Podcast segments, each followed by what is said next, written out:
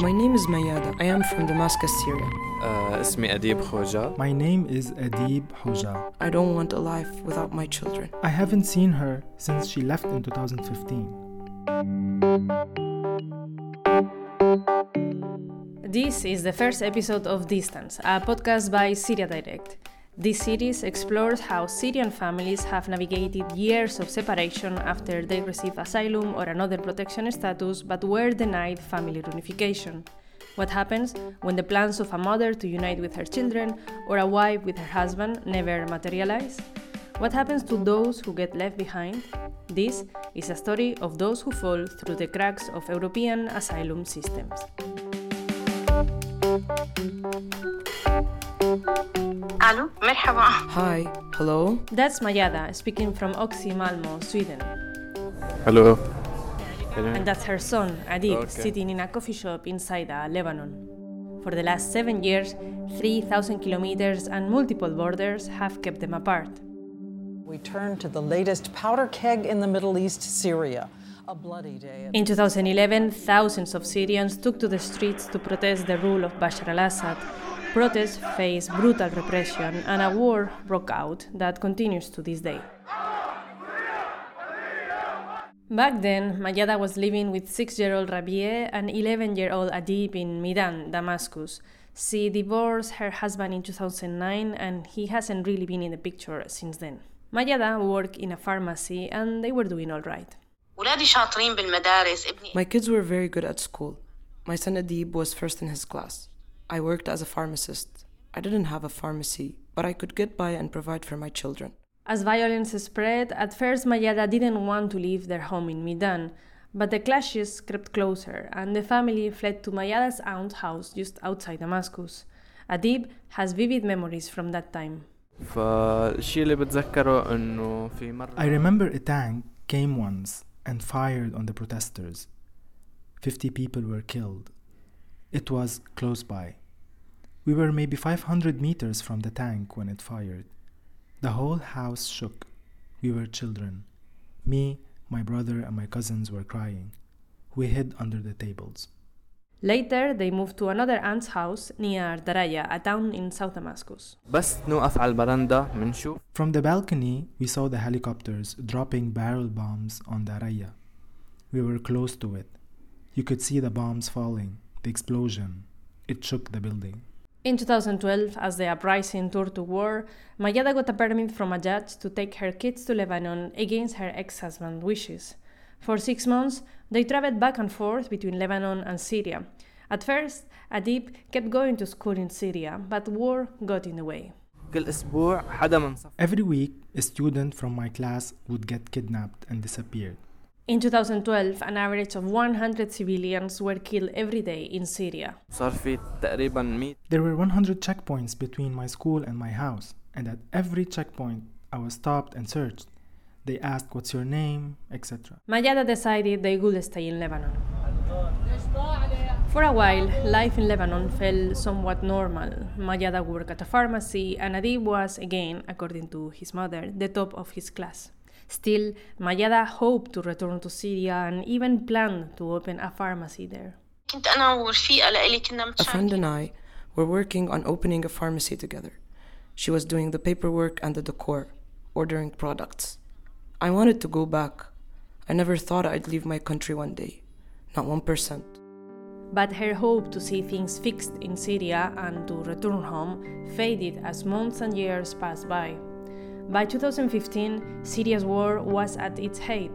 The Islamic State had emerged and controlled vast territories.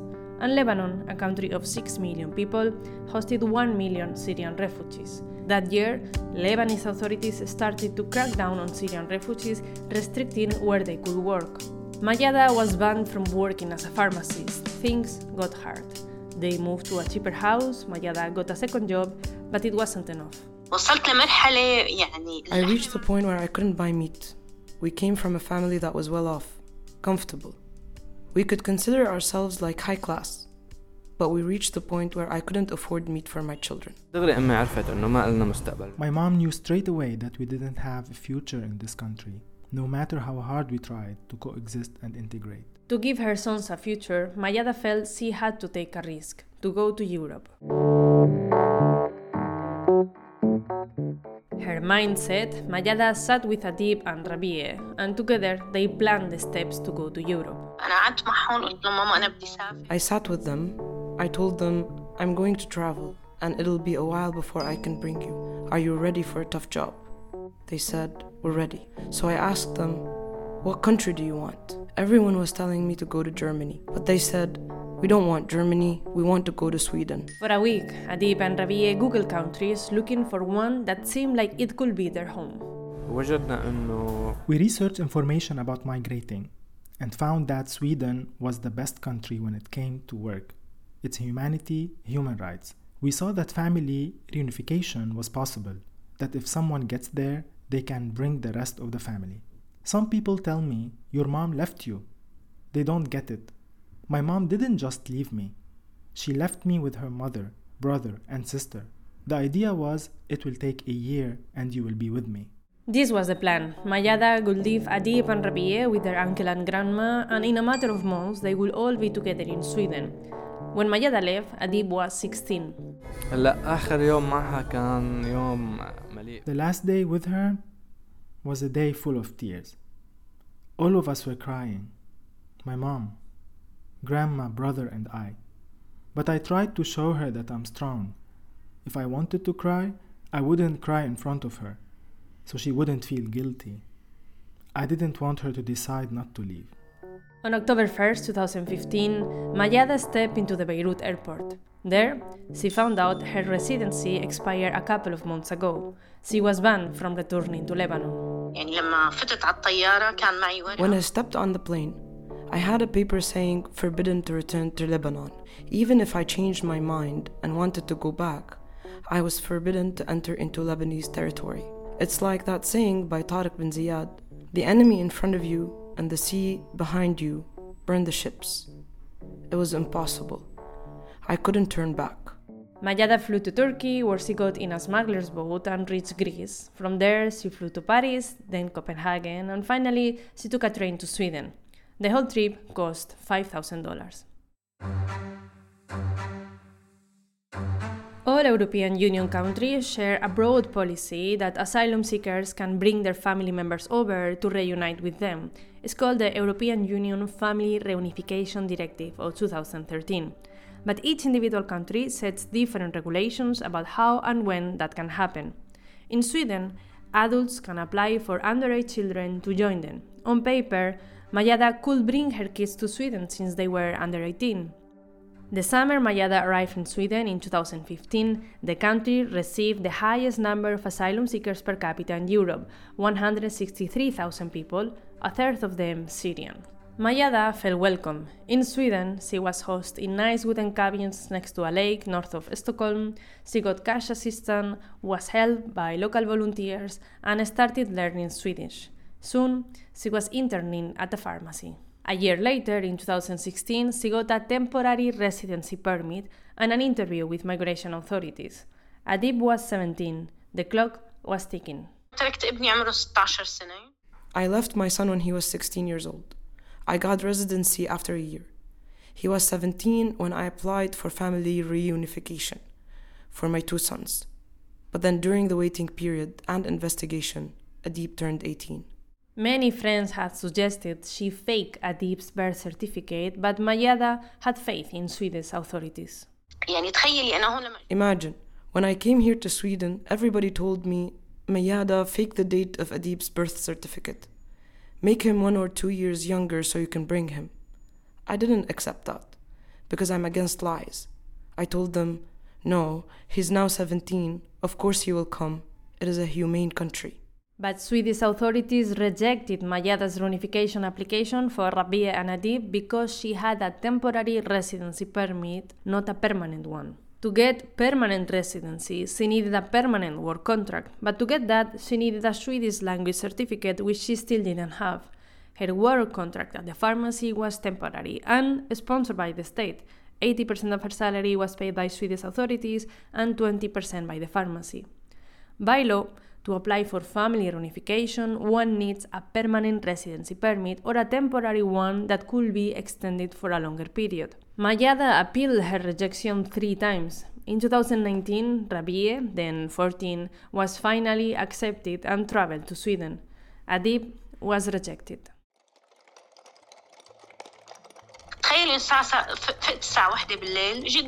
Imagine, it was 1 in the morning.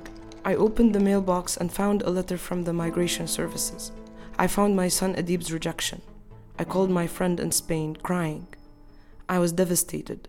She thought something had happened to my children. She said, Mayada, what is it? I told her, My son isn't coming. We spent two hours on the phone.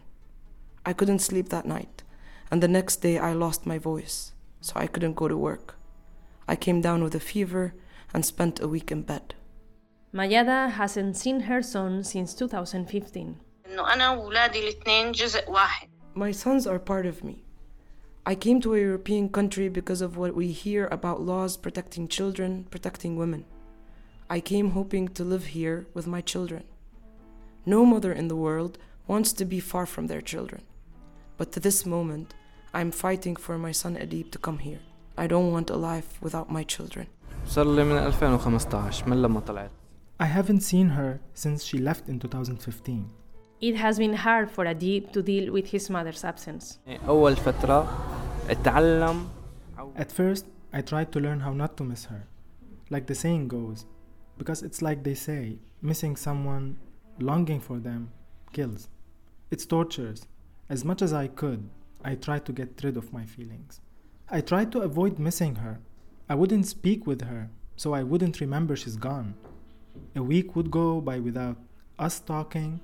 I kept myself busy with work, studies, to avoid remembering that my mom is far away from me to forget that we were rejected and couldn't leave. After I got over this feeling, I've gone in the opposite direction. Now I talk to her much more than before. We call or video chat twice a day, or if I'm busy, I send her voice messages or texts. Since Adib came to terms with Mayada's absence, the two tried to keep up with each other's life via WhatsApp. I tell him anything that's going on with me, so that he feels he's still a member of the family. That distance does not mean you're far from us. I tell him every detail of the house, and if I want to move, I send him pictures of the new place. If I buy furniture, I tell him, Look, I brought this Or today I went to such and such place, or so and so came to the house. Or we did this today. But some days, loneliness swallowed Adib, like at his graduations. Adib Muhammad Yassin Khoja with distinction.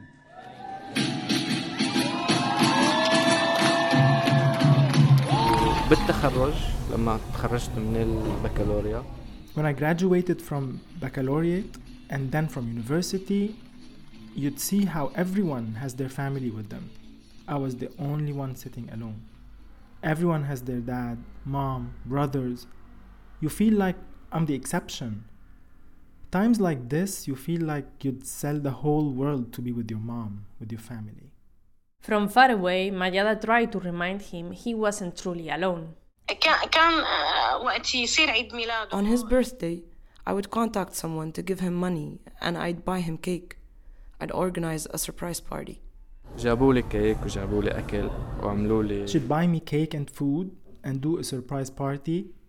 We'd have a video call and it felt like she was with me. I felt that she was there. She always made me feel that way. But at his friends' birthdays, Adib felt very alone. When their family organized a party, it's times like that I remember that it's been seven years or more and I don't live in a family atmosphere. I don't have someone when I wake up to have breakfast with, to ask me how my day was, what I did. Mayada is proud of both her sons and how they dealt with life and her absence. And while she could not be there, when any problems came up, she tried to help. I'd call my friends there or contact the source of the problem directly. I'd say, What are you doing? Don't think the kid is on his own. If you do something wrong, you'll pay a high price, and so on. Years of separation took a toll on Mayada, but she didn't feel she had the luxury of breaking down. When you are in this position, if you keep crying and you keep burdening the kid emotionally, you will weaken him. You have to stand up on your feet because they depend on you. You are the wall, the land they stand on. If you're weak, on birthdays, for example, they will become weaker they'll break. The first time Sweden rejected both brothers, Adib, 16 at the time, didn't know how to handle Rabia's despair. When my brother was rejected, he cried a lot. I was 15 or 16. I wasn't at the age where I was able to give him affection. I felt my hands were tied. I couldn't give him the support, the emotional support that a mom would give. His sadness made my sadness deeper. In 2019, Rabie was accepted and left for Sweden. Adib was happy for him. When my brother got the approval, I was relieved. I didn't feel like, why him and not me? My brother was 10 or 11 when my mother left. So he was the one who needed my mom the most. The care of a mom, the things a mom teaches you. When my mom left, I was 15 or 16. I was in an age where I already had a connection between me and my mom. In 2022, Rabie became a Swiss citizen. Today, he's considering his university options. Adib works as a software engineer at a tech company in Beirut. He's still looking for a way out of Lebanon through a work or a student visa. بأكثر من بحياتي. I've faced a lot of rejection in my life, not only with what happened with family unification. I've been rejected by more than 10 scholarships, rejection after rejection after rejection. You reach a point where it doesn't really affect you anymore. He applied for UN resettlement after Rabia left, but was rejected. He doesn't know why. I feel there is a mistake in the selection criteria for resettlement. I know more than 10 people who live with their family, and they got a call telling them they were accepted for resettlement. And they hadn't even applied. I know more than 10 people who got a call saying, Hello, do you want to go to Canada? And they were like, No, thanks. Adib still dreams of Europe, not as a refugee, but as a student or worker. He told me Mama, I want to apply for university or start a company with my friends. I don't want to be treated like a refugee. He feels rejected. You feel like a whole country has rejected you over and over again. So he has taken a stance. I have hope that I will reach Europe, but I don't know when. Most likely, once I build up enough experience here in Lebanon as a software engineer, I see a lot of people like me. Once they have three years of experience, they can get a work contract and relocate. So it might take time. If I get the money, I could travel and study in the UK or Germany. Adib has a message to Swedish authorities. ما كتير عم عم يتصوروا وضعنا I don't think they can imagine our situation outside Sweden, maybe because they have never been in this situation. They can't put themselves in the shoes of a child far from his mom in Lebanon or Syria. can't imagine what it's like, what he eats, where he lives, how he sleeps, if he cries every day, if he's sad every day. For both Mayada and Adib, Syria is not home anymore. Mayada has found a sense of home, although incomplete without her son, in Sweden. Go back to Damascus? No, never. I love Sweden. I love Swedish people. But sometimes she regrets her choice to go to Sweden. She wonders if she chose another country, will she be with her sons? انا يا ريت كنت طالعة I wish I went to Canada. Honestly, I regretted it. I wished I hadn't listened to them and left for Canada. First, it's an English speaking country, there's no other language. And second, family reunification there was easier. Adib is still looking for a place to call home. هلا بالنسبة إلي ما في شيء اسمه هون For me, for now, there's no such thing as a home. anywhere I submit an application that has stateless as one of the options, that's what I click. I have no home. After years of rejection and loneliness, Adib is still waiting for another word to lead him home. Approved.